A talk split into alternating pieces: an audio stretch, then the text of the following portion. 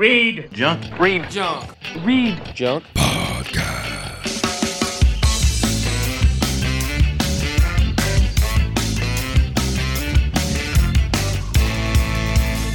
Freedom Podcast with your host, my dad. Hey, it's another episode of the Read Junk Podcast. Remember me? It's been about a month and a half uh, since the last episode. Sorry about that. Life got in the way, went on vacation, been planning the next one in the fall, going to Disney World. Uh, so can't wait for that one. Haven't been there in about 15 years. It's going to be the first time I'm going with my son, so that should be quite interesting and fun. Uh, what else is going on? Uh, I got two of my photos hanging up in the Rock and Roll Hall of Fame for the 25th anniversary of the Warp Tour exhibit that they're doing. Um, the first photo is a picture of Jay from Bad Religion wearing his pajamas, and he's got his pajamas next to my photo, so that's kind of cool. And then another one is of Aaron of Reel Big Fish with his blue guitar, and his blue guitar's hanging up, and then got my photo, not from the Warp Tour, but from like 2012 but I guess they needed another photo for that. So uh, so I got two photos hanging up. So it's pretty cool. But I don't think I'm to be able to get there because it kind of ends in November. So I just I don't know if there could be a way to get over there to Cleveland to see it. Um, but I saw some of the photos of it. It looks really excellent. So if you're in the Cleveland area, uh, check out the Warped Tour exhibit at Rock and Roll Hall of Fame. And if you do happen to go see it, let me know how it was. And then on July 19th, Radix Fest is happening at Gramercy Theater, and it's going to be such an awesome time. Uh, you got Pilfers, Mephiskapheles, Spring Heeled Jack, Hub City Stompers, Rude Boy George, Sergeant Skag. Plus, there'll be some special guests as well. Uh, the guy from Sonseed, you know that song, Jesus is a friend of mine. That guy, he's to be there. He's to be playing with Rude Boy George for a song. Obviously, that song.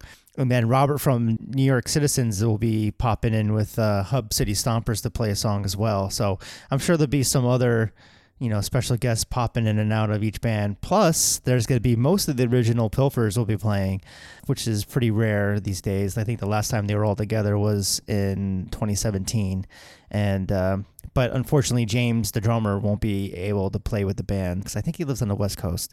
So get your tickets in advance now, or you can get them at the door. But I wouldn't risk getting them at the door if I were you.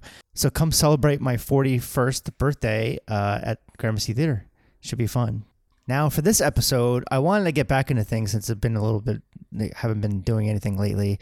So I asked my friend Joe, who uh, writes for the site, you might know him as Creature of War. And then we just kind of wanted to do a War Tour episode. I did one last year, so I kind of stumble on some things that I talked about last year when I did that one episode, but I removed the episode since I had music on it. So we talked about the good, the bad, you know, of the long running tour that ended last year, and now they got some special events happening in New Jersey and California coming up. Um, I, I'm I might be going to. I- I'm probably going to go to at least one day. I don't think I'm going to go both days just because the hotels are so expensive. So in this episode, we talk about Warped Tour, obviously things that we'll miss, things we won't miss, which will probably be a lot of things in that uh, that we don't miss. Band performances that stood out to us, and just like lots of other things that just are related to Warped Tour. And then towards the end, we get a little just talk about random things and New York Comic Con and things like that because. Uh, Joe and I always go to New York Comic Con, but I don't think I'm going this year, which is sucks because that's where I'm going to Disney. So be sure to follow Rejunk on social media and subscribe to the podcast at Apple Podcast. I think it's called Apple Podcast now. It used to be iTunes, but they're getting rid of that. Spotify, um, and wherever else you can get podcasts. I'll be back very soon with another episode, so stay tuned for that. And in the meantime, here's Joe and I talking about the Warped Tour. All right, so I'm with uh, fellow Rejunk junkie junker. I don't know. You're my colleague, buddy. Joe, Junkie. Joe from Rejunk, and you know him as Creature of War on uh, the site. And you, uh, so we're today we're gonna be kind of just reminiscing about Warp Tour. Um, I did it last year when it was kind of ending, but then I removed the episode uh, because I had music in it and stuff. So um, I'll probably rehash rehash some of the things that I talk about, but. Uh, but it's, it's better to like talk with someone about it instead of just me talking about it. Yeah.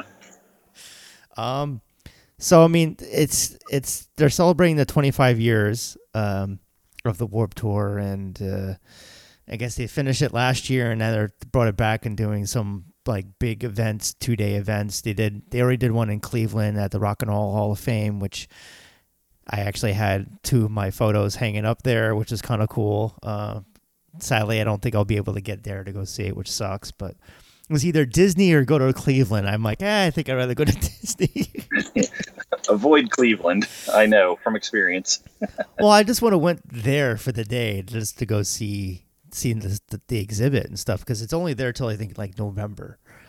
Um, but I what I wanted to do was I wanted to fly into Chicago and then go that do that for a couple days with my family and then drive the five hours whatever it is from Chicago to Cleveland. But I'm like, yeah, five hours probably be brutal with like in a rental car to go to Cleveland. So I was like, yeah, we'll just do Disney instead. and I can't go by myself. I'm not allowed. So. Well, if you make it down to Pittsburgh, it's only about three hour drive. We could drive there. And how far away is it from from me to was it like five hours or something? Yeah, I think so. So you get a train or something. Yeah, I mean I could fly drive, in. but yeah. Fly know. into Pittsburgh and we'll go from there.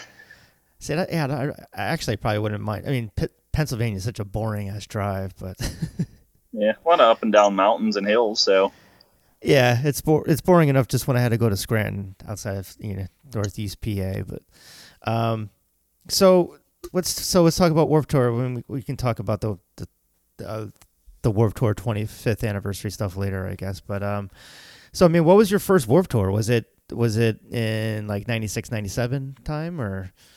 No, I, I didn't end up going until 2000. Oh, okay. That was my first year because I was moving out to Pittsburgh to go to college, and it was probably within the same week that we just moved out there. I had maybe two weeks before I was starting college, and I moved in with a good friend that I grew up with, and that was one of the things. It was all right. Now we can finally get a chance to go to a big concert together. So we got tickets early, and went to that one. Like I think two days later, went to Ozzfest. they got in Pittsburgh, so we were enjoying the close vicinity to the shows. But yeah, yeah, they had Lollapalooza back then too, so it was kind of like they or in, before Warped Tour started, it was that was like the main one, and then Warped Tour. Yeah, happened, yeah, yeah. Lollapalooza became more like alternative radio rock stuff. Yeah. So Warped Tour had a lot of the underground, the punk and the ska was what it started off with. Because I think then at Lollapalooza they had like Bosstones and like Fishbone, I think. But yeah, a couple of the random shows. Mm-hmm. I can't think of who else. I think um, I'd want to say that there was maybe Bad Religion or Pennywise or one of the at least one punk band on it too that was getting big. Maybe the Offspring back Probably then. Offspring, yeah. But uh, if I recall, and for me, it's hard to remember without looking at who actually played, but I know that in 2000, I'm pretty sure that was the one that Anti Flag headlined, and Save Ferris was there. Well, headlining. Bosstones the Bosstones were there. Yeah. Um, I think Long Beach Dub All Stars were there, and then and then just you get on the list of like who's who of that era of punk and ska, like Suicide Machines, Dropkick yeah. Murphys, MXPX, NOFX, Less Than Jake. Like it was just M- um, MXPX was that was the only time I ever got to see them. They never came to Pittsburgh that I could find them, so they were pretty enjoyable. Yeah, that was the only time I would go see them too. Is go seeing them uh, when they were on Warped Tour. So it's like there was actually a lot of bands that I, like I only saw saw on Warped Tour, which was one of the reasons why I went. But then it just yeah. as the years went, it just kind of went like eh, the music. The, it was like very far in between of the bands being good that I well, liked. We kind anyway. of yeah we we kind of outgrew that type of you know what it became because it was now younger generation. It was a lot of like when emo started taking over and oh. a little bit of like the I don't know the the indie rock was picking up too, and that's what it's been for a while, and that's kind of how it's I guess changed over the years. Yeah, but you know, two like years the, ago, the last decade, I went, yeah, more. I went to the one last year as well, which definitely was not as interesting. But two years ago, it felt like going to one of those, you know, early 2000 shows with all the bands that were there.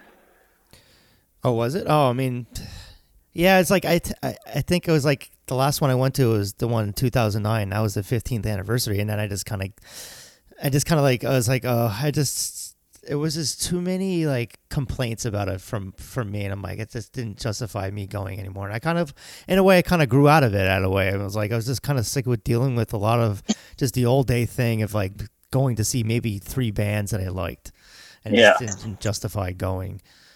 Um, So so it was 2000 and where was it in Pittsburgh? Yeah, it was Pittsburgh. It was called the I.C. Light Amphitheater, and it was just kind of a small. I don't know. It, it's one of those things that it wasn't quite like arena size. It was just like parking lot size, and within two years, it out the Warped Tours outgrew that area, so it Oh. moved out to a place at the time. It was called the Pittsburgh Post Gazette Pavilion, Okay. and it's it was out in a place called Burgettstown, which was actually about 25 minutes from downtown Pittsburgh. But I lived closer to the airport, which was only like a 10 minute drive to that venue, which was a lot nicer than driving and dealing with Ah. downtown. Okay. And you know, I was, I was living out there. I started to find all the back roads to get there, so I wouldn't even have to deal with traffic. It was great. I could get out and be home in 10 minutes. Yeah, that wasn't that wasn't the case for us because like I think towards I would say probably around 2006 2007 they changed it from going from Randall's Island in New York City area to Long Island. And I'm like I don't go to Long Island. I'm like it's that's just too much of a fucking headache. So I think I ended up starting just going to uh, out uh, Montage Mountain in Scranton, Pennsylvania. I used to go out there because it was only like an hour or so where I lived. So I would go to that for the last. So that was the last time I went to the Warped Tour. Was going to the ones in Scranton. I mean, I think there's one. There was ones in New Jersey as well, but I think I just stuck with that one. I'm like, eh, I don't know. Yeah, for me, one of the reasons I stopped going, other than that, you know, the lineup didn't interest me, is that those first few years I had a lot of friends from school that I would go to Yeah. out there. Obviously, my best friend that I lived with, we would go all the time, but then he graduated and moved away, and then my other friends, when we graduated, moved away. So it's a totally different thing when you're going and spending 12 hours by yourself at one of these shows Yep. and you're waiting two hours between bands you want to see. So you're just kind of like, all right, this is really not very fun. Yeah, Just that was kinda- that was part of the thing that that's one of the things I'll miss. But it's like one of those things where it's like it was a punk rock summer camp where you go with your friends and Warp Tour, oh, we gotta go, and and then yeah, so you would just go with your friends, and then towards the end I would just go by myself. What's that noise? Oh, it, Truck? a wonderful biker parade going down my window.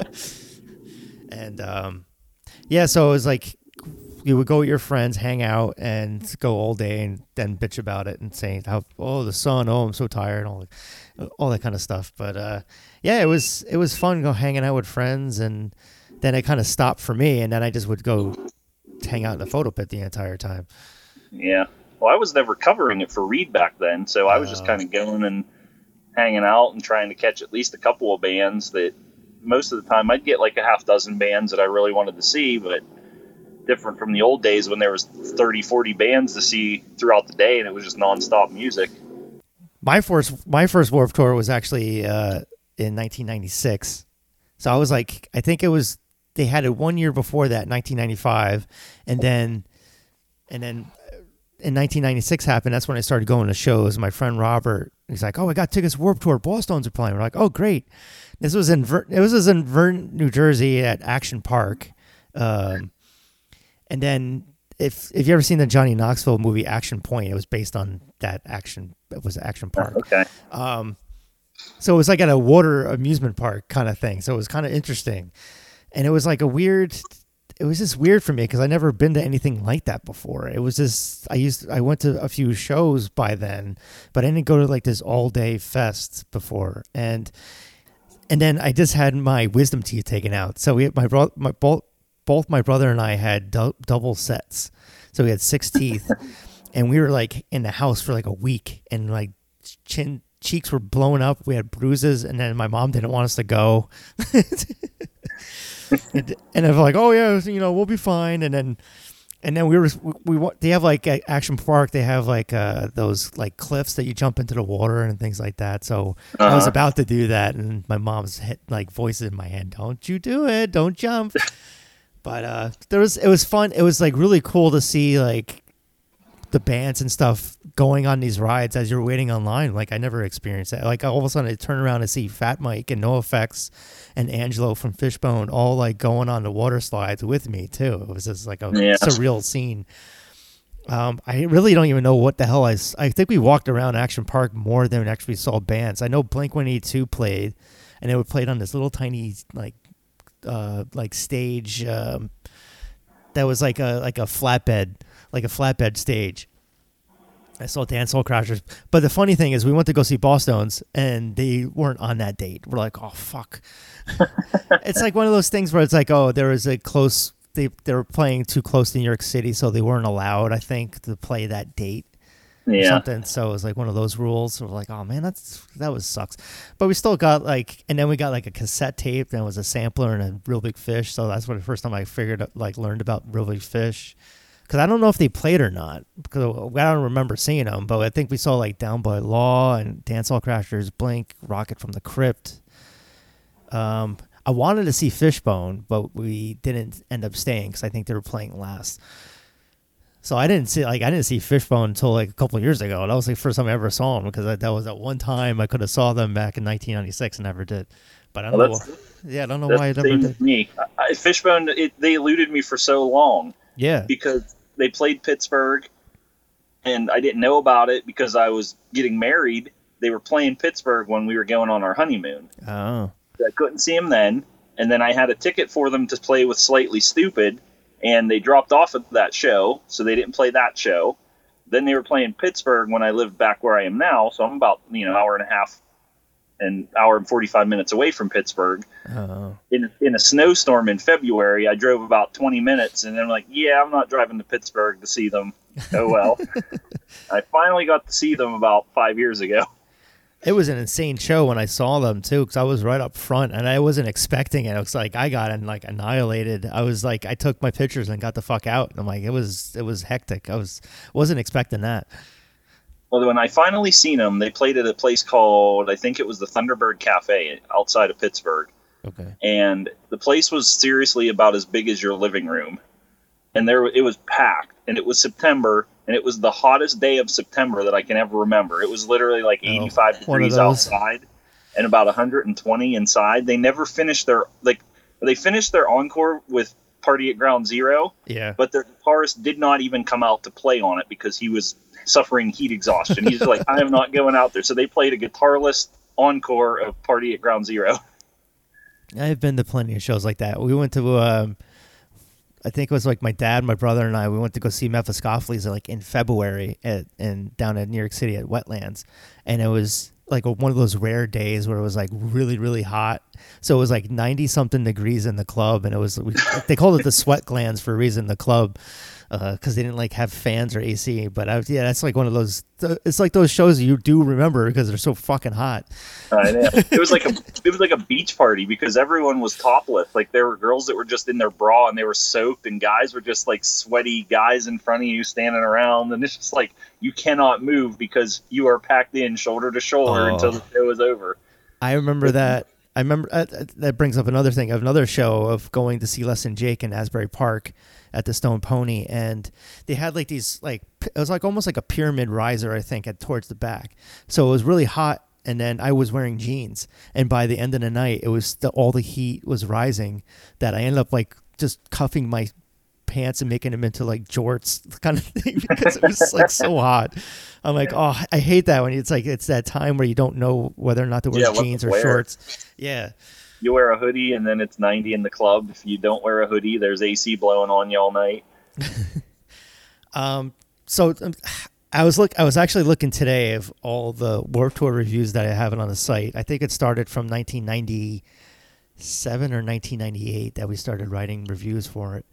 And man, I was like, just so. We were so like angry in every like all of them. It seemed. It just seemed like, especially like from 2000 to 2003. I think my brother, my brother wrote two of them because he would. My brother would go. He went to like two of them, and then one year I just like said, no, I'm not going because it was just like either I didn't was so sick of waiting in traffic and Yeah. all this kind of stuff. But I think it was either like the 2000 or 2001 where the sh- I think the Warp Tour got postponed because it was like complete rain. So they like did the rare thing of just moving it to another day. So we so we're like, oh, we'll you know, I, I think we were on vacation, so we're like, oh, we'll go call call and do a photo pass because back then it wasn't email. Really, Yeah. you had to go call the publicist and and those guys, I don't I, I don't know who it I don't know who it was. I know they're still working this this day as a as a PR company, but they were terrible at, for handling Warp Tour, and uh, and they they left us. They said, "Oh, we were good to go. We get all the way down to New York City and Randall's Island, and we weren't on the list at all. There was no photo pass, no ticket, so we had to go buy the tickets because there were still tickets available." And we were just, and it, so the review it was just like these fucking assholes, and nothing about the the show. It was all about the publicist. And then, well, yeah, and then and just and then and then it was just like all the reviews were just making fun of the bands. I mean, granted, like a lot of them were were starting to get shitty by then with the, what you were talking about with the screamo and the emo, kind of phasing into that. And then there was like they they had so much opportunity to just keep putting some ska bands on. I mean, besides Reel Big Fish and Less Jake were the, the two yeah the two bands that were always on it. But it was like they could have done so many other types of bands. Maybe the bands didn't want to be on it. yeah, I mean, you'd figure that I don't know what would have been involved with it, but you're mostly traveling. Well, I guess you would only travel like you could choose. I guess when you would play, a lot of bands would only play like here. I'm playing a week of the Warp Tour, and then they'd be off of it, and then yeah. another band would be playing like a month, and then they're off of it. And, but I don't know what was involved with them actually. You know, if you had to sign up and register at a certain time or what. But yeah, like you said, they could just. I'm sure there they had local band stages too but I know from friends that were actually trying to get on the local bill because they would have the multiple other stages. It was a nightmare to try and get through to get onto the local stage. Yeah, kids had to like either sneak on sneak on the stage or or do something like crazy to get Kevin Lyman's attention. You yeah. know, like or trying to like sell their demo tapes in the parking lot, and then they kind of got noticed that way, which sometimes worked, but I think by the end people were just like it was frowned upon of trying to get noticed. I don't know. And then they used to do like the battle of the bands kind of thing. So the battle, the person that won the battle yeah. would go do like some local club would go play on one of the tiny stages, like right at like eleven o'clock when it opened the doors. yeah, hey, you played Warp Tour and five people were there. But what I love, but what I loved about the early on of the Warp Tour was it was it was cheap. It was to see all these bands at on the same day. Granted, it was only a half hour, but then I just loved all the free stuff that you would get. Like just mm. going from each merch table, you get free pins or stickers, or sometimes people give you T-shirts. So that's like for the first few years of that, that's what it was, and then it kind of quickly turned into this more corporate thing. Yeah, that was I was like bitching about that in my reviews too. It was like it's corporate and all these shitty bands wearing girl jeans. Government. well, do you ha- did you ever have uh, like the YooHoo booth and the the like? Oh, there was odd stuff that they would have like free YooHoo. They would do. I remember Kraft had a table the one time, so you could go into a tent and get free Kraft macaroni and cheese. No, I which don't. is really great in a summer day when you're you're eating mac and cheese and it's 120 out, and then you're drinking YooHoo to wash it oh, down. Like God. But that's all you had because water was twelve dollars a bottle, and yeah, it was either that or Gatorade. It was like it was either that or Snapple because I was gonna bring that up. I was gonna bring that up later of all the photography stories that I've had. Like I would every year I would get either a Snapple bottle that was full or half full hit my camera or hit me and when I was in the photo pit like every year like luckily my camera didn't break it, the mirror of one of my I think my film camera like came off and I put it back thankfully it worked but I was like it was I just I didn't ever I never got that. That was always the thing at Warped Tour. People throwing fucking water bottles and Gatorade bottles and hitting at the bands and it was uh. people being assholes. It's yep. a punk rock show for the most part. What do you expect? Yeah, and then there's a few times where I was like bitching about the security, like because sometimes like towards towards the end it would start getting to be so many they would just allow anybody with a camera into Warp Tour. So the pits would get so crowded that I was starting to get yelled at. Like, you have to go f- number four. I'm like, what are you talking about? And I guess we had to go through, instead of the first three songs, we had to go four through six. So I guess oh, on yeah. my bracelet, I had four through six, but I didn't know that. So a guy was like yelling at me.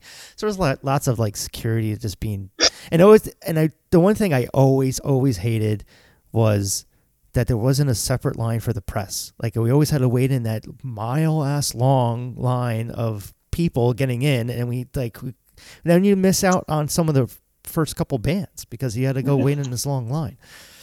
I know. And then I, I actually looked up uh, today. I think you your first review for the Warp Tour for Rejunk, I think it was 2007. So I think that's when I that's probably when I gave you uh started like yeah you you go ahead and take this one. I don't one. even think so. I think it was just me like uh you aren't going to Warp Tour, so I'll just write up a review. Oh, okay. I think that's what it was. Oh, was it? Because I don't think that I'd gone on until like the last three or four years ago, so I, I wasn't. I didn't have enough clout yet. well, it wasn't like Comic Con where we can both we can both submit something. It's like kind of like, all right, just one of us has to recover one of the dates because I don't know if we would be able to get it. You know. Yeah, I, it- I don't know because it'd be two different shows. For the most part, the lineups were mostly different, so they would want more coverage. Why wouldn't you want more coverage? Both? But yeah, you never know with these with these press with the the publicity companies that were handling Warped Tour every year. I think it was like MSO. I think was uh, MSO was better than the other one that I will not name because they're still functioning. I don't know why, but um, Yeah, I No. never had any. I never had any of the like issues with you. Obviously, with press and stuff, I didn't have the press, but a few times like I've lines and stuff, I would always have lines to just get into the parking lot. And then once I got into the parking lot, the the Post Gazette Pavilion had like seventy two different entrances that you could get Oh. into. So it was like you could go into the backstage, and it was kind of how the the venue set up is that the main stages are down over the one side of the hill, and then there's like a little bit of a walk around, and they would have other stages and random stuff on the outer rim, and then on the back side, which was more like a, it wasn't kind of flat, it was a little bit of a grade to it, but then they would have maybe like six or seven different stages there, so you just kind of like walk the loop, but then you could go to the the main stage because it was all access.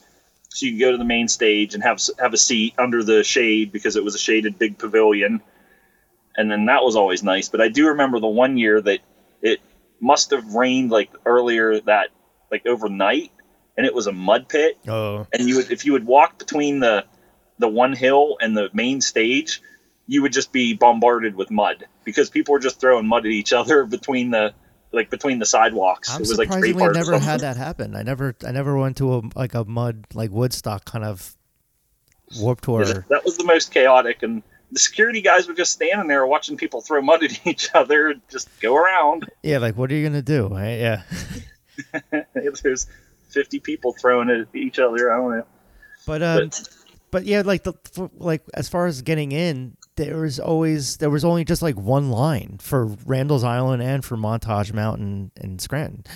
I don't know why. It was just like, and sometimes I would I would sometimes be able to sneak and get past some people, and then and then you were able to like get backstage to go to the stages, which they did away with that at some point. I think around 2007, 2008, probably because they didn't want kids just roaming around backstage, which Yeah. I, I can understand, but eh, it's like it, it helped out help helped me out a lot getting back from stage to stage because if you go through just walking it from stage to stage in the crowd it takes you like 15 minutes just to get to the stage Yeah, and you're going to miss the band Yeah.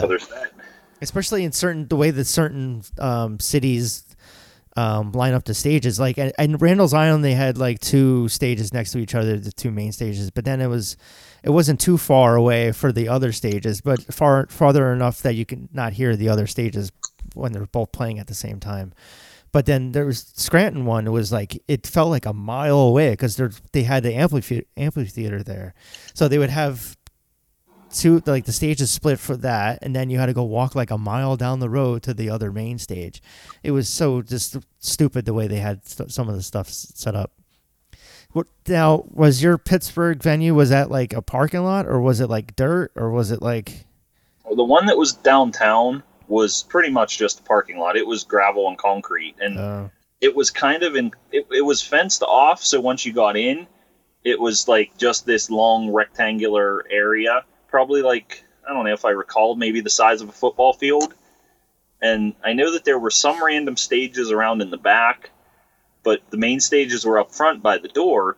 But those first couple of years, they had some crazy stuff going on because they had some half pipes set up. They had a wrestling ring. There was like midget wrestling and all this random weird. Like it was just kind of like you go there and you're like, huh, this is really weird. I think I found some place I fit in. yeah, it was just cool. To like, oh, I'm gonna go watch some guys doing like Rick Thorne and doing some bike stuff, and you know, it was really cool to see the skateboarders because I never see that stuff because Yeah. we're not really I don't know. We don't really have that around here, or enough to the point to like watch like X game kind of style stuff happening. So that was kind of cool. I never Yeah, saw cool. like they had like. Oh, I think they're having at the 25th anniversary. They're having like the guy shoot getting shot out of a cannon. Which I'm like, uh, if I if I go to it, I'm gonna definitely try to see that because I've never seen that They had before. that, they had that or like one year, didn't they? Wasn't that a thing? On I remember seeing it on uh, the- Probably, it sounds familiar. design or something. It, it sounds familiar, but I never. Yeah, I was never because I stopped going after 2009. That was like my last one. Yeah, when when they moved to the outside of Pittsburgh, Burgettstown, they didn't seem. I I don't know if it was just because of the, you know, the change up of how they were running Warp, but they really didn't have a lot of that oddball stuff. So it was just kind of music and merch tables and food vendors and stuff like that. Yeah, I wonder if it was just like certain certain BMXers and skaters were only available on certain dates, just like the bands were, I guess. Yeah. like doing some stints, I guess. Um, now, what were some? Do you remember any like like memorable band performances over the years from Warp Tour? Yeah, uh, uh, definitely. Every time it seemed like less than Jake played, there was some craziness going on. Oh yeah, yep. Uh, they had they had a big ass circle pit that was probably like 30 yards wide that it seriously started going up the hill because more people kept joining in on it it started out in the middle of like a normal circle pit and they're just like just make it expansive so it just grew so long and it just felt like you were walking track because there were so many people and it was so far expanded uh, suicide machines was another good one and this was something they did like Braveheart style, one of those mosh Yeah. pit things where they're just like everyone on one side, everyone on the other side, charge. Yeah, that was the thing back in the two, early 2000s. Yeah, they would do that. But definitely music wise, uh, probably getting to see the Long Beach Dub All Stars because that was the closest I've seen the Sublime, and I always I was a big Sublime Oh, fan, okay. so that was pretty cool to see them. Seeing Save Ferris, that was the first time I ever seen them, and the first time I seen them since you know probably three years ago. Yeah. They never like they broke up and were kind of split up and stuff. They were always one of my favorites, so they were really good. Green Day playing on the Warp Tour was always pretty cool because they just played a totally different set than you know, and that was early 2000s, so they were just kind of like Warning era. They didn't get to American Idiot where they were more arena Yeah. rock sound, but I was anti Green Day was- Day back then, but I, I, I like them now. But yeah, back then I was just like, uh, GWAR actually a couple years ago was one of the headliners of Warp Tour, so that was pretty awesome. Like GWAR on the Warp Tour. yeah, and they they set it up so like I said they were one of the last bands and I think that it was good because everyone at Warp Tour showed up to see GWAR. like it just the people were closing down their merch tents and going to watch GWAR. Like it was like a ghost town because GWAR was playing and then that was it. Everyone went back to their tents and the show was over. didn't they have some controversy? I think I don't. I don't know if they like said something. Was GWAR? Uh, that was there was something going on with another band. I don't I know remember Dickies. what. I know that Dickies said by them. something. I don't know. If, I don't know if it was them. I mean, it's GWAR. I mean, they're bound to offend somebody. you, you have to know what you're going into when GWAR's there. So what do you expect? But I guess there was a lot of controversy. I guess with stuff going on in Warp Tour. So I'm guess that's I'm I'm pretty sure Kevin Lyman's kind of glad that it's over yeah, in a way. Um, because there, there was some other band that had issues that was I don't remember what band they were arguing with, but you know, I'm sure they're backstage. There was all sorts of shit that was happening with those bands, and the logistics of it would have just been a nightmare trying to fit all of those people in a convoy and then setting up and sharing stage time. Yeah, I liked watching like the Warped Roadies like show that was on Fuse because it kind of gave you a good insight of what was happening, even though some of it seemed staged a little bit. Yeah. Um, but uh, yeah, that was a it was like two seasons of that that I had actually and really enjoyed. Um, but I remember, yeah, I remember Eminem, I guess, in Dropkick Murphys getting in a, in, into a fight, and I don't know if I was at that one, um, but I was at one of the one of the ones close to the date that I was at, and where it was like, I guess Eminem was being Eminem and Dropkick Murphys were being Dropkick Murphys, yeah, and I guess. like I Uh, said, egos and lifestyles Yeah. collide. Well, I don't. I, was it, did Eminem just leave that tour? I think after a while, because I think everyone just fucking hated him. I think. I don't remember that. I, and that's one of the things I did like about Warp Tour is that there were like even though you had Oh. all the You know who it was? I think it was Kid Rock. maybe it was him. I don't remember Eminem. It was one. Of, shoot. it was one of those one of those guys where I think they like left the tour because they just like had enough. Well, I just seen it was Twiztid. Twiztid played a couple years ago, and I'm not a fan of that. Like I like some of ICP stuff back in the day, and they're similar in vein, but you know they were there, and it was something I'm like, well, they're here. I might as well go check them out. I've never seen them before, and they weren't bad, but it's just like you would get some of those variety. Like Helmet played one year, Yeah. so that Helmet don't really fit that bill. But you know, then you I think had they played the first year actually. I don't know if they played the first. Maybe they played the first year. I don't know. It I know, like I early on. it. Yeah. It was probably like 2007 or eight or something Oh, like that, if I recall. Because the Living End played right after them, so it was pretty cool. Just Living End, and then you know Helmet. And I was looking at my reviews too, and, uh, and I'm like, oh, how I. This is before I I liked NOFX, so I was like, so the first half of my reviews were just like I can't stand NOFX, and I'm like, oh, they're so fucking whiny and Fat Mike's, and then towards the end, I'm like, oh, they're great. Uh, yeah, I kind of I flip flopped on that. I used to really like them, and now I'm just they're not not too exciting for me. I guess it's because they sobered up, not as interesting. Oh yeah. Well, I don't know about it. interesting. It's definitely uh, they're still making headlines, but but uh, other bands that I've like loved seeing that I only saw at Warped Tour were like Rancid. Like I never saw them really in the clubs, and the Vandals, and at the time Bad Religion. Uh, Flo- it was great seeing Flogging Molly. Like those were the first times I like saw Flogging Molly, and even like kind of like Dropkick Murphys too. Like that's where the you, you and you can also see like when the popularity of some of these bands, which is like how big the crowds would be. And then like seeing Katy Perry there too that one year in 2008, I think 2007 when she was there. It's like this is like, Like Andrew WK, he was there a couple years ago. That was pretty cool. yeah, and he's playing this year too. Yeah. Yeah, he's kind of like become a staple of Warped Tour, and you would never expect him to kind of join up with that. Yeah, it just was like. And then he would have some rap, rap groups. I remember the Fugees were on it one year. I was like, yeah, this is not. but then they had Jurassic Five, which I never knew, and I end up like loving them. Like, and I'm good buying their albums right at Warped Tour. Like, like one of the few hip hops that I actually uh, groups that I actually that- like at Warped Tour. If I recall, I think it was them playing 2000. I remember them. I remember. I think it was Jurassic Five that I seen then because I was just like, oh, that's kind of cool. There's a pretty good hip hop rap band playing. Yeah, and I with the two. DJs and. Yeah, they're actually was they were actually singing and not like lip syncing and doing some other shit. They- Yeah. they had live musicians playing behind them. Yeah, so I was like, it's, that was like they're one of the rare like rap groups that I like that they they had on. Then they had, they I I at least I can from from memory. I, I think the only reggae band they had was Morgan Heritage. So I'm like, I never really knew them, and then they played, and I'm like, wow, these guys are really good. I don't know why reggae bands were never a part of Warped Tour. I mean, they have ska and punk. You, you'd think they would have some more reggae bands. I guess. I guess it was it was there. It wasn't as popular as it's kind of become now. There's Yeah. been a renaissance in reggae, and you know the the, The white reg- boy reggae stuff too. Yeah. That's been opening up for the you know people to get back into that stuff. Like you said, Steel Pulse, Morgan Heritage, yeah, you know the Heptones and all that. People are getting back into it. Yeah, now the reggae rock stuff. Yeah, so it's like Dirty Heads. I mean, they're Dirty Heads are playing this year, but I guess if war Tour was happening another year, like oh, yeah, those bands would be playing on it more often. I think Yeah, it just seems like the the type of crowd. But then it's like it, it's I don't know some of the choices of the bands that they picked. I was like, why? It's that some of them were just so questionable why they were invited on, but. I don't know. It was like a good mix of uh, a lot of good bands and stuff. Sometimes there was just really bad bands playing. I liked I liked going too because there were there were many bands that I discovered because of Warp Tour. Yeah.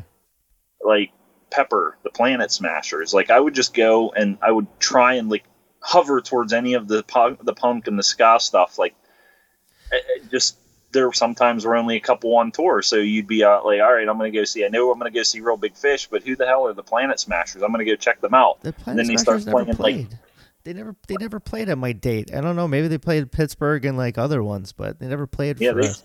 they played because me and my friend were watching. Um, I think it was Five Iron Frenzy, Mm. and then Pepper played, and it was Five Iron Frenzy, and then Mustard Plug and Pepper played, and then we were going to go check out. I think Dropkick Murphys were playing on the the backside, and we were heading over there, and then Planet Smashers come on, and I didn't know that they were playing already because I didn't look at the schedule. And they jump right into like pee in the elevator. I'm like, all right, I'm staying for this. The song that they don't like to play. but Yeah. this, is, this is different. I'm going to check this out. Yeah, like Flogging Molly were like that. That's that's right when I first got into them, and then seeing them live for the first time at Warped Tour, I was like, wow, it like blew my mind seeing like that band, Bouncing Souls. I saw the specials on there when it was like Neville and Horace, I think, and Roddy. I think that was about the extent of the original members. Um, during the the 98 lineup, the Guilty Tour yeah, guilty, yeah, yeah, that's the one I was trying to think of. Um, did you ever see Me First and the Gimme Gimmes at the Warped Tour? Oh, yeah, they were there all the time. They were always a highlight because they had the bar on the stage, and then people were just buying drinks as they're playing. It's just We something. did like a, a tiki bar. I remember Yeah. the one year they were all in their Hawaiian t-shirts. it was just something. I think that's I. I think that's when I started like softening up a little bit to Fat Mike a little bit, seeing him in that band. I was like, all right, you know, it's sometimes that his voice irritates me. Sometimes it's good, but It was uh, it was cool too because where else would you be able to go and see? And you think of the punk bands that would all play in a row, like NOFX, Bad Religion, Pennywise, yeah, Dropkick Murphys, like those elder statesmen of punk. Like you have all those bands playing the same day for like a twenty dollar ticket. Like it's just crazy because they don't tour like that. Like the Vandals. yeah. You know, yeah, like the just don't- Vandals never come over here. So the only time they I saw them was when they played Warped Tour. Yeah. Yeah. And I think like. Warren would climb up on the stacks and then like start mooning everybody or having like his shorts and like He'd hike in them a- up. yeah, hike them up into a wedgie and like so I have like sadly I have photos of that. It's like uh things I don't want to document, but I'm like I have to. But I remember too. Another funny thing was the one year that Chris Rhodes, who played plays in the Bosstones Yeah. now, but you know Spring Heeled Jack and all that, he was like a, a guest star in every ska band that played there because he just came out. He played with the Bosstones. He came out hire. and played with no. He played with NOFX, and he was playing with less than Jake. I think he played with um, Reel Big Fish just for the hell of it. yeah. like he was just they're like, hey, let's get Chris Rhodes to come play on every song, every ska set ever. Well, that seems like what the Spring Heeled Jack guys are still doing. Like I think uh, Jr. still like he'll play with the Bosstones now because Chris plays with Bosstones, and then it's like they kind of. It's like it always seems like certain those like when they need them, it's like those hired guns they didn't need Yeah, just fill in fillers. horns. And like Reel Big Fish, yeah, horns do that for like interrupters and other bands and stuff like that too. Um, it was cool, cool seeing him with uh, oh Suicide Machines too. He played horns with the Suicide Machines, Right. But um, like him playing with NOFX because you never like when I've seen NOFX on the other occasions, other than El Jefe playing the horn, yeah, playing trumpet or whatever. Like they never really had anyone playing that, so now they have two full guys kind of playing horns, and it was just different. And they started playing more ska back then. Oh, you saw NOFX when they actually played songs? Because most of the times when I saw them at Warped Tour, they were just doing their banter for the entire half hour. I'm like, what? no, they they played. uh, You figure what's the average NOFX song? Like a minute and a half. So I think would- maybe yeah play like four songs and then would talk Yeah. to us and make jokes. I've seen them outside of Warp Tour. They played the whole entirety of the Decline EP. Yeah, they've So- done that a few times. Yeah. So it's just like, all right, wow, NOFX played 25 minutes of straight song. What the hell? Um, was there any? Did you? Were you backstage at all? At, did you have? No. you never went backstage. No. So yeah, I would. I would hang out with the, me and my friends would kind of hang out with the band. Some of the bands like Tsunami Bomb, Age and M. We'd hang out a little bit at their table, and they're probably like, "What are these kids doing? Get the hell away! Don't you have music Yeah. to listen to?" But they were never really like that to us. Um, there was a local band called the Space Pimps. We knew one of the guys in there, so he'd kind of like introduce us to people that he met through there through playing. But you know, never really backstage or have any of the access like that, other than when I eventually got press passes 20 years later. Yeah. Well, sorry. well, I mean that's that was a nice luxury of having that because it was just like getting from stage to stage, and then I would occasionally see some like celebrities or I'm like, oh, there's Max Weinberg. I'm like, why is Max Weinberg here? But it was I don't know, and then like John Norris from MTV or whatever his name is. I saw like Henry Rollins walking with barefoot and doing like working out like the weights, and it was like kind of like stupid stuff like that. But mostly I like I went backstage just to go find a tree and go hide under like for the shade or something. Yeah. Um, They One- had some of those, uh, like the cool down tents and stuff, where they'd set up the water that you just like go yeah, run that was through. nice. The water mist tents, yeah, tents. They did, I think, the monster tent where they'd give you free monster energy drink or something like that. So they they started doing that later on towards the end, Yeah. but it's just like When it I don't was want very, very sponsored. drink. Yeah, it was whatever sponsor was, you know, getting their name attached to the trailers. And it's like yeah it's like i get it like i, I you know you got you have to have the tour running still so it's like they needed to get a ton of Yeah. sponsors but at the time it's like fuck off i don't know it was like it kind of ruined it kind of ruined it a little bit when it kept getting really really corporate and then but i don't know um that's that's what bands you started seeing. The bands that were popular on the radio. That's what was. yeah you know, and it kind kind of hey, this is going to be a draw, and that's not what Warp Tour was about. Warp Tour was about the underground indie music, and whether it was punk or ska or you know hip hop or Yeah, and he's, metal. and he's trying to sell tickets, so like it's he would always have like the the hit of the year, like Katy Perry or like Gym Class Heroes got big, and yeah, and then like Eminem, like and the Fugees, like things like that. They would always have the one band. I was like, what is this band doing on this tour? And you always hear like, oh, Pennywise or something, or like Fletcher, or somebody getting in a fight with somebody from one of the popular bands, or like. There was a good documentary about Warped Tour. I don't know if it was it was like on Fuse or MTV where it was all like everyone telling stories. So I was like, that's where it's like there was like some story with like a po- porta potty and like people getting tipping that and I Yeah. I wish I could find that. I don't know. I, I, I think you're right. If it was, if the road, uh, the roadie one wasn't on Fuse, I think it was the one that was on Fuse because it was just like the traveling. yeah, it was all about the roadies, but it was like this one was actually like they were interviewing all the bands, and I think it might have been on MTV when they, you know, had music related things on it. Um, One of the things too that I like with Warp Tour is early years when I started going.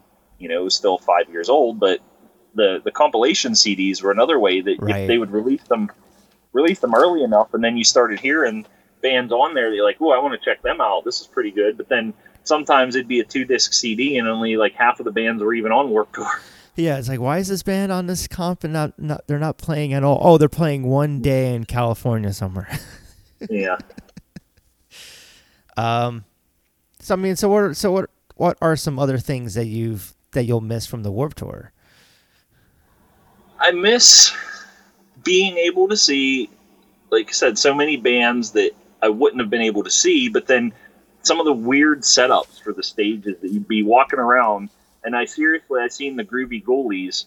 They were playing beside a beer tent on the sidewalk, and I was standing like a foot away from their microphone, like, okay, I'm just staring them in the face, but here's the Groovie Ghoulies playing. This is awesome. And then Kepi was selling his art like right there, like oh cool, you can get some Kepi art right beside the.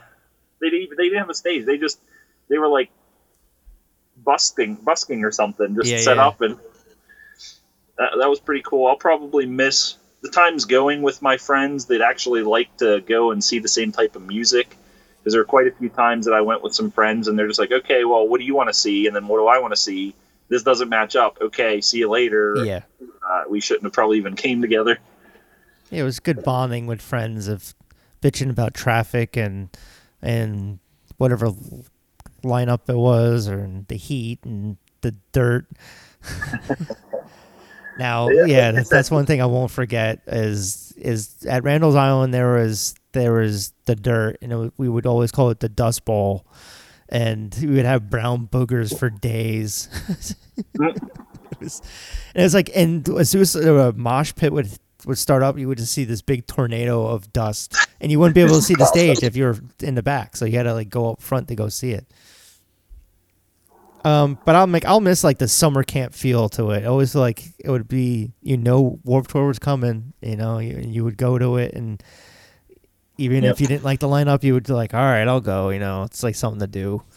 it was definitely it was something to look forward to every year and uh, i'll miss keeping track of what bands are coming because they would start announcing the dates and Yeah. you know, you'd see that okay full, cool Reel Big Fish is playing the dates that are pittsburgh or you know oh shit i wish weezer was playing in pittsburgh but they're not so you're kind of watching used to be watching the god where would it even be like punk news or something would you know and read junk we'd start you'd start posting up when Yeah. you get the press releases and just kind of anticipating who would be, be playing. And you'd have years where it was just excitement, and then you'd have other years where you're thinking, uh, well, I don't know if I should go. There's a couple bands, but tickets were still like 20 bucks, 15 bucks, so I might as Yeah. well go. I lived in Pittsburgh, so I think You know, when I moved thirty, away- weren't they thirty dollars? What's Maybe maybe in New York City there were thirty dollars. I don't know. I feel like there were thirty dollars, which is still a decent price for that many bands for the day. Yeah, I remember. I know that the first couple years, that, and I don't know if it might have been because they,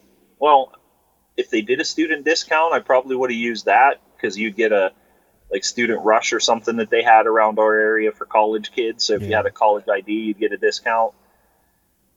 And then uh, I don't remember when they started getting up to like 25, 30 bucks is when I was just like, all right, well, they, they still charge for parking, which they did in the last couple years, but they charged 15 20 dollars for parking and then you're driving like an hour and a half Yeah. waiting in traffic you know the gas money and it's like i'm not it's not worth it for me for you know a hundred bucks to go see five bands that i wanted to see Yeah, that's when it started. Like the the, the negatives started overweighing the, the the positives of going. So it's like that's why I stopped in 2009. Maybe I was just getting old. I'm like, all right, I don't want to do this anymore.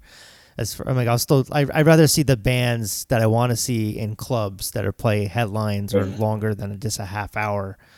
Um, but I'm like, at the same time, I will, I'm I'm gonna miss like seeing new bands that I never knew uh, existed. Like it, the second year that I went, I think in 1997, at it was Asbury Park, and I think Hepcat was supposed to play, but then they didn't. So they ended up having Mad Caddies open up everything. So that's like the first time we knew Mad Caddies, and like I like loved them, and then started like we were all dancing and like dancing in a little tiny circle pit in the back because no one Yeah. else was no one else was dancing. And then we got then we got it- their debut album. So that was like like kind of like an eye opener of knowing some of these bands from the from the get go, thanks to Warp Tour.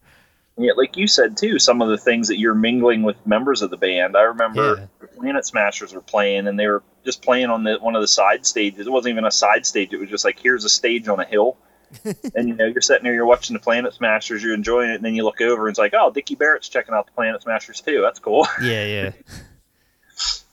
Um, you know, Reel Big Fish would always the guys from they'd always be seen out and about doing stuff and you know hanging out at their booth signing until everyone in line left. So it was pretty cool. Yeah, and then towards the end, they kind of made it like a scheduled signing instead of just bands Yeah. just hanging out at their tents. You know, they kind of like some bands would just stay there the whole time and be actually selling the merch, and other times it would be like, "Oh, come meet Anti Flag at like whatever time." And there'd be a big line of like 700 people, and it's like, yeah, I want to just go check out five other bands by the time I could get it, something signed by Anti Flag.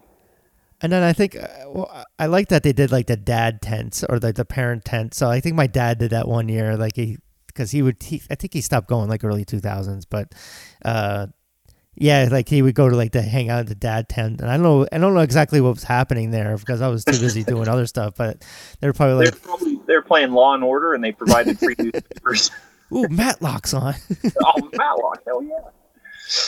I remember I remember uh, the first time I registered to vote was at it was at the punk voter booth. I, I it was 2004. I'm like finally had enough of of I was kind of like, all right, it probably doesn't mean anything, but I'm still going to register. So I was like, I, that's sort of like the, it's funny that the Warp Tour is a place that I've registered to vote for the first time. You were you were rocking against Bush. yeah, and that that didn't happen. No. Do you do you remember any like band performances that were just so bad, or like any moments where it's like, ooh, that was like, I because I remember like seeing the U.S. bombs and Duane Peters was so hammered or whatever, and he ended up falling off the stage. It was just so awkward to see. Jeez, I, that, I don't I have to think on that. I don't remember. I don't really remember anything crazy like that, though. Yeah. Uh,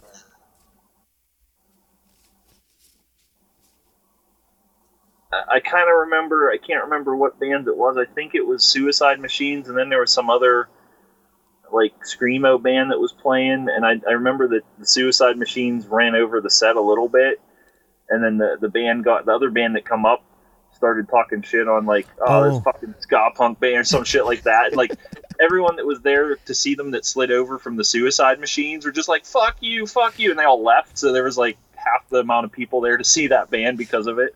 That that was always. That, I think that happened about every Warp Tour because there was always someone would go over and then, and like, or the bands are still playing. And I remember, I think it was like Jay from Bad Religion was like this like strumming his guitar really loud and kept making it, or his bass kept getting like really loud. And they kept like in, increasing the volume and then this like talking into the microphone, talking shit. That was like kind of the because I would do. I would I would take pictures of the one stage, do the three songs, and then I would go over to the other stage and wait and listen and watch the band from that other stage so I have a spot. I used to be able to do that until they started like yelling at me that I couldn't be in there um like like that early. So I would kind of like watch the other bands like watch it like talking shit with the other bands I was there. So it was, that was kind of fun. Um getting into I guess photography wise, I'm like that was the fir- that kind of warp tour was kind of what made me into a concert photographer because I used to just would that I would have like I I think I started out with a point and shoot or my film camera there. And then it just kind of helped me become a good photographer, I guess, because you had to be you had to worry about crowd surfers, the bouncers, you had to worry about the mm-hmm. bands going super fast, like AFI were like impossible to photograph. It's like stand still for two seconds. like back then, I had like such a slow camera and lens that I was just like, if like Davey moved, I'm like, fuck. It was all motion blur. That's all Yeah. it was all the time. But I don't know. I know. It's, I, I captured a lot of stuff.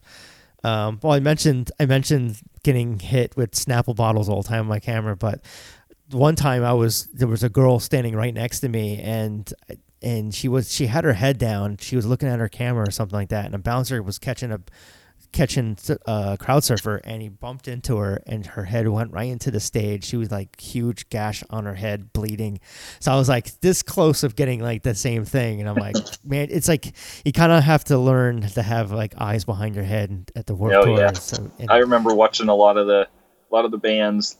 You would just be facing the other way and listening to the band because it, it would just be a constant stream of crowd Yeah. surfers, and that's what I had more issues with, was just assholes in the crowd. Like I remember this one dude that he just kept trying to push up to get to the front, and you couldn't move. There was like Yeah. we were probably twenty feet away from the stage, and you couldn't move, and he's just like pushing people, and and he just like I don't know, he just was an asshole and tried to jump up and climb up on people, and then people just dropped them on the ground. And i uh, did this that One, I did that in 1997 for the second Warp Tour. That was actually the only time I've ever crowd surfed because I think I was like third person from from the barricade and Reel Big Fish were on, but I'm like I was getting claustrophobic. I'm like, all right, get me the fuck out of here. And so I ended up having everyone just kind of picking me up and like and then like going into the bouncer's arms, like feeling like a like, thank you, Mr. Big Man. I remember me and my friend when we went, we were right beside each other, and we're both pretty tall, big guys. yeah. And there was this one asshole crowd surfer, and he just kept coming through our way. It was like six times he kept coming through us. Well, he landed right behind us. And me, I looked at my friend. He looked at me. and like, you know what? Let's fucking launch this fucker. So we ducked down. We we got a good squat and counted the three and shot this guy up like six feet in the air above us. he was like a you know skinny kid, five foot four. He just went boom. Didn't see him the rest of the day. Like a Captain America and uh, Thor when they like do their shield and the hammer. it, it was a fusion power. Yes. Um, I'm trying to think. Did you ever experience uh, any thunderstorms at Warp Tour? honestly, the only time it only ever happened once, and you know, I Yeah, probably went to what a dozen. Only ever happened once, Yeah, and it was perfect timing because middle of the day, you're there in the crowd, running back and forth, and then it was before one of the bands come on, right when they were switching, and it was a downpour for about a minute, and it was just like, hey everybody, you're gonna get cooled off. And then it didn't get humid at all, and it was perfect. It was just like, here you go, A nice chill out a little bit. yeah, we were all just like, "Oh, this feels so good," but it sprinkled. I think um, two or three years ago for maybe half an hour, and then the sun came out and there was no more rain. But you know, knock on wood, never had the delays, never had to deal with any rain like that. In all the years that I went to them, I was pretty lucky. Yeah, I was lucky too. Only one time, and I was at. Um, I think it was the last time when it was Lights were playing in the amphitheater in Scranton, and all of a sudden like they they postponed everything. Like they cut they cut through Aggrolite's set, and then so all the electricity was turned off. So then the drummers of the two stages were kind of just like doing like a drum off, and then all the kids just swarmed the amphitheater as it was like a torrential downpour for like a half hour. All the kids were doing mudslides down the hill, and then I saw stupid kids getting their water bottles and going up to the the railing of the amphitheater of the roof, and we're trying to and we're drinking the water from that. I'm Oh, like, there's God. got to be it's like bird shit and all this kind of Yeah. stuff on it. I guess And, if you're thirsty, whatever. Yeah, it's like drinking like just mud water, I guess. But I was like, oh, idiots. Thankfully, that was only like the one time, and of course, it starts happening to me. I went to two outdoor shows today, uh, this year, were the only shows I went to, and of course, they're both like had rain in it. Yeah. The irate, I went to see Iration in Asbury Park. That had like a kind of like a misty rain kind of th- throughout the whole time, so it wasn't too bad. But then I saw Rancid, and they only played three songs because it was huge thunder and lightning, and they had to cancel the show. So I was like, if I go to Warped Tour next weekend down in Atlantic City, it's I'm like, if I see rain in the forecast, I'm just gonna fucking stay home because of like it's it's like three for three. I I, I don't know Yeah. because I'm only gonna up, t- and that's I guess we could talk about the, the Warped Tour 25. So they're doing two days or two days at, as uh, in, Atl- in Atlantic City, and then I don't know why they're doing this, but they're they're not announcing the days or like until that Friday, like the lineup. So it's like I don't know what line. Because I, I was I was thinking of going both days and buying a hotel, but it's like four hundred dollars a night at least for like the cheapest hotel for Atlantic Yeah. City. I'm like I'm not paying that for like something that I'm doing for free and not getting. I mean, I got some money for Warped Tour for letting them use my photos on social media and stuff like that, but it's still it's not enough to to pay for a hotel Yeah. and um but so I'm kind of like I'm kind of like up in the air whether or not I should even go because it's like two two hours and like 15 minutes with no traffic, and then and then I'm, I'm probably gonna come do that all day and then do that drive back home. I'm like, oh, I better be drinking some coffee or something, which I never drink. I never drink. Maybe I'll drink a cappuccino maybe like once a month, but.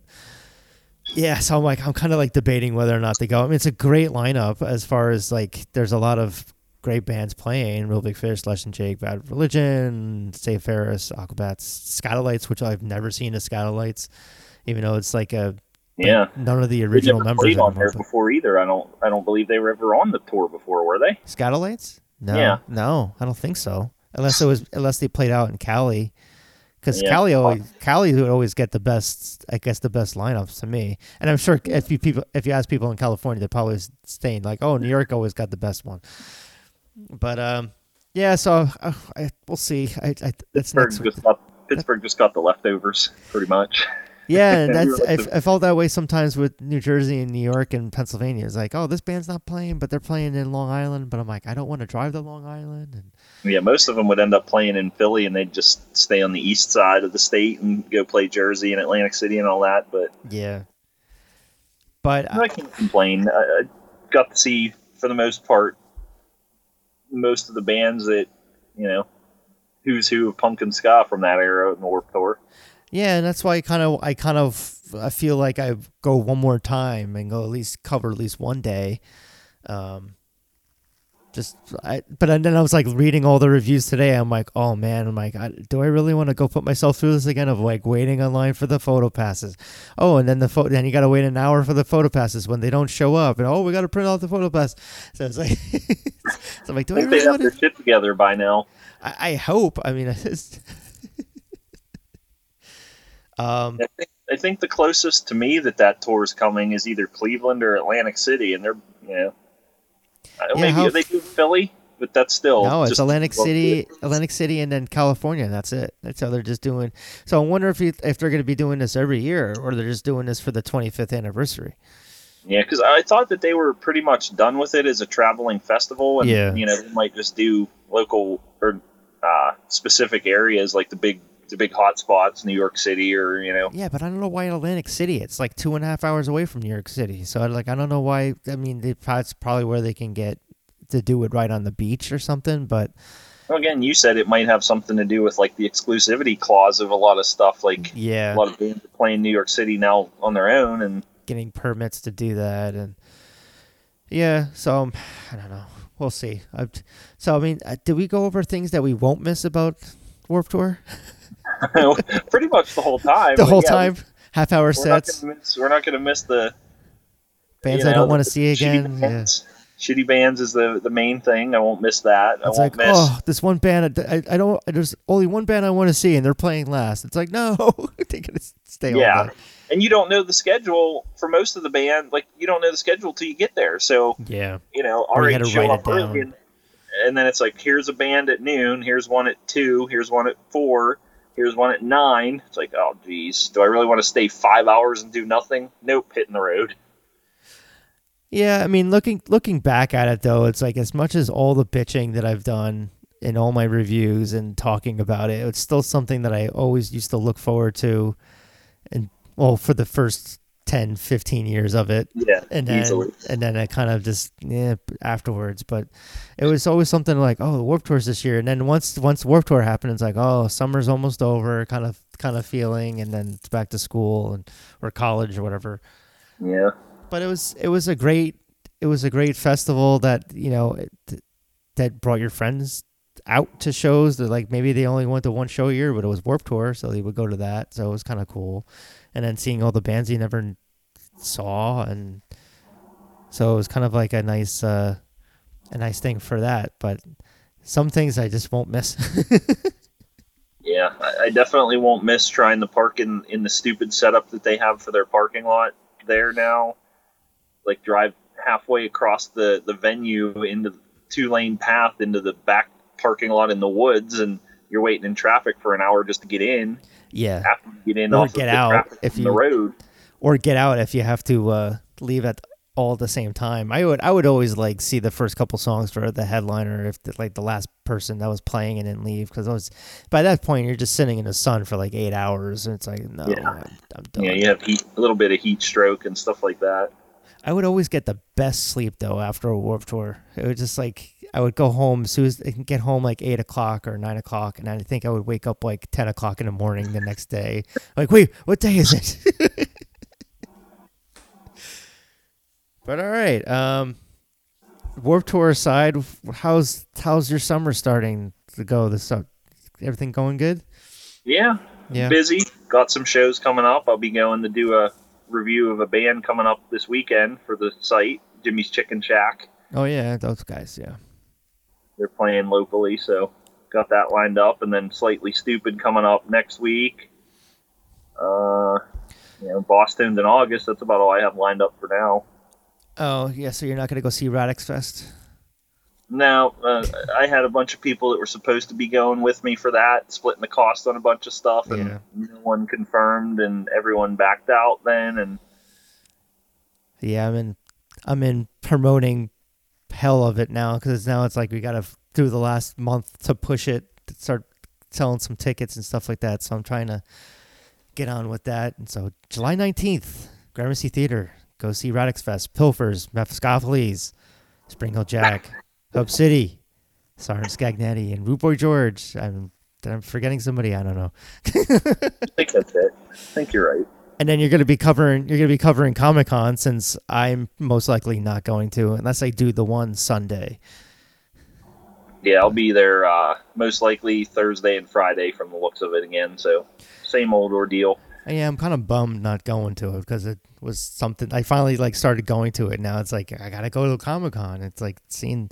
I'm curious to see what kind of panels and stuff they would have though. But um, Yeah, it was last year. It was kind of weird because they didn't start promoting it. It seemed till later, and didn't start getting a lot of the, the stuff set up till you know about a month before the show. With yeah, a lot of the because I cover a lot of the DC Warner Brothers stuff, and kind of wondering about that this year because they've been slacking on providing things that they promised that they're going to send out. So I haven't been getting stuff from them too much. Well they're not they're not going to be at San Diego, so I'm wondering if they're going to have a presence in New York now too. But maybe that's because people kept like leaking the footage from all their panels at Hall H. Yeah, and then that's why they're like, "Yeah, we don't feel like it." And like, I don't know, uh, do they even have? Well, they have the Batman, I guess, is coming out or going to be start doing. Batman Hush. And Well- I'm sure there'll be something. Usually, the DC animated stuff's like once every six months. So they they just did the Turtles Batman one, and then I think Right. Uh, August or September, I can't remember off the top of my head, is the the Batman Hush animated movie. What's your take on Robert Pattinson as the Batman? What's that? What do you what, what's your take on Robert Pattinson being the Batman? Hey, I people thought probably, if I recall, Michael Keaton wasn't going to be a good Or Batman. Heath Ledger as the Joker? Yeah, so I'm like, give it a chance. I mean, you got to give him a chance. I won't know it until I see it. Like I, I despise Ben Affleck, but I think that he was one of the best Batman that I've seen on film. Yeah, I don't know. I, I It was- Chris, he was Christian Christian Bale the is my favorite. I think. I mean, you don't really care. I don't. You didn't care for those movies, right? I didn't like the whole ground Batman in reality stuff. I know he is, but he isn't. He's a comic book character, and Yeah. you know, I still didn't liked like. it, uh, I didn't like Christian Bale at all with his like duck voice for Batman. Where is she? But they did film some of um, uh, what was the third one? Dark Knight Rises. In Pittsburgh.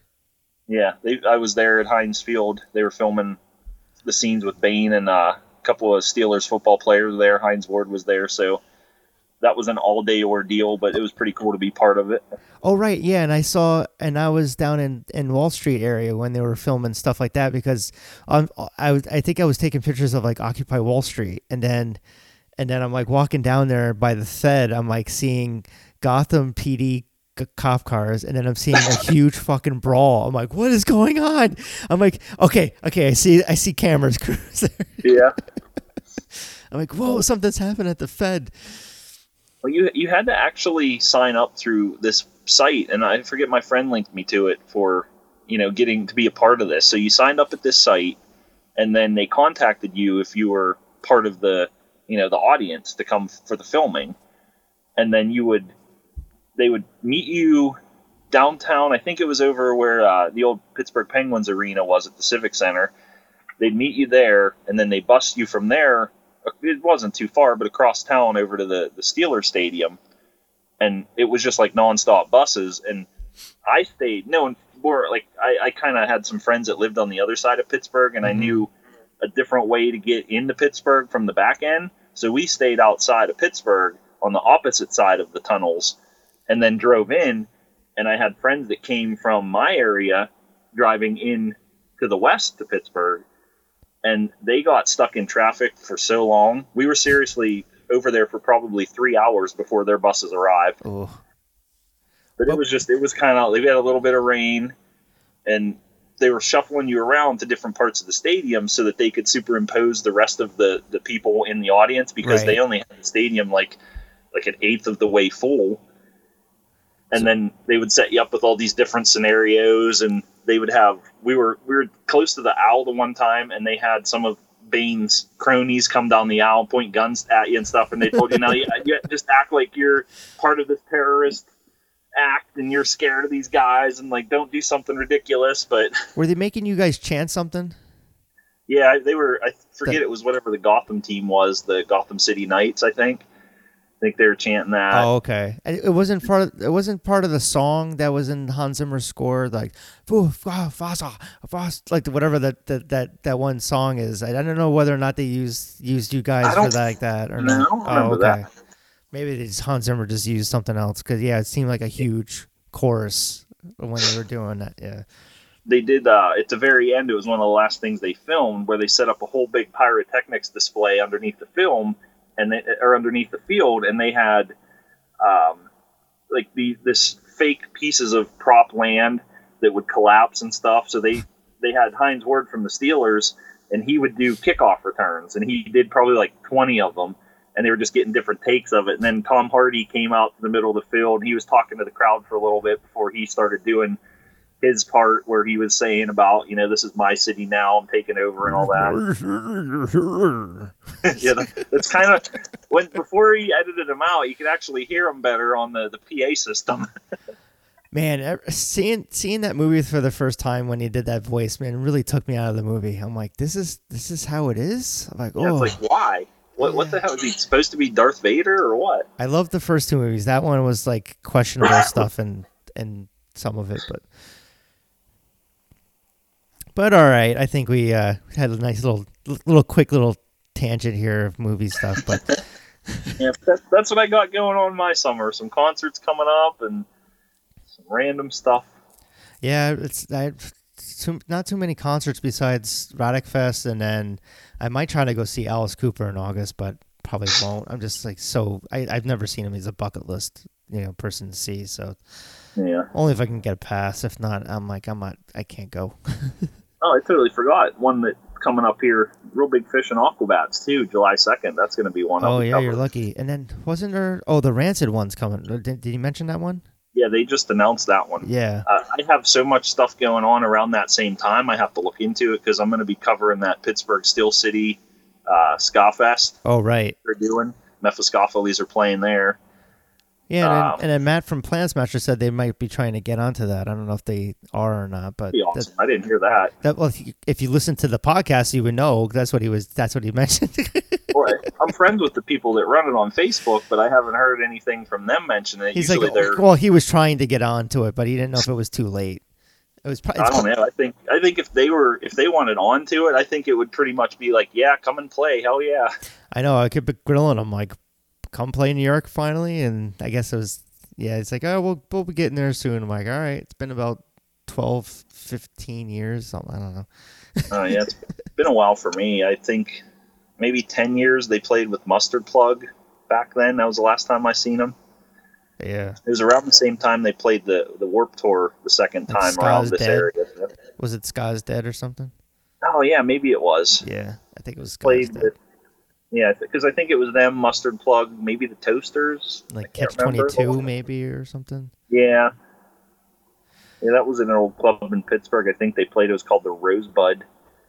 It's no Oh, longer there. The whole strip of the whole strip of clubs that were pretty cool got turned into apartment complexes recently. So, Oh, that sounds like New York City.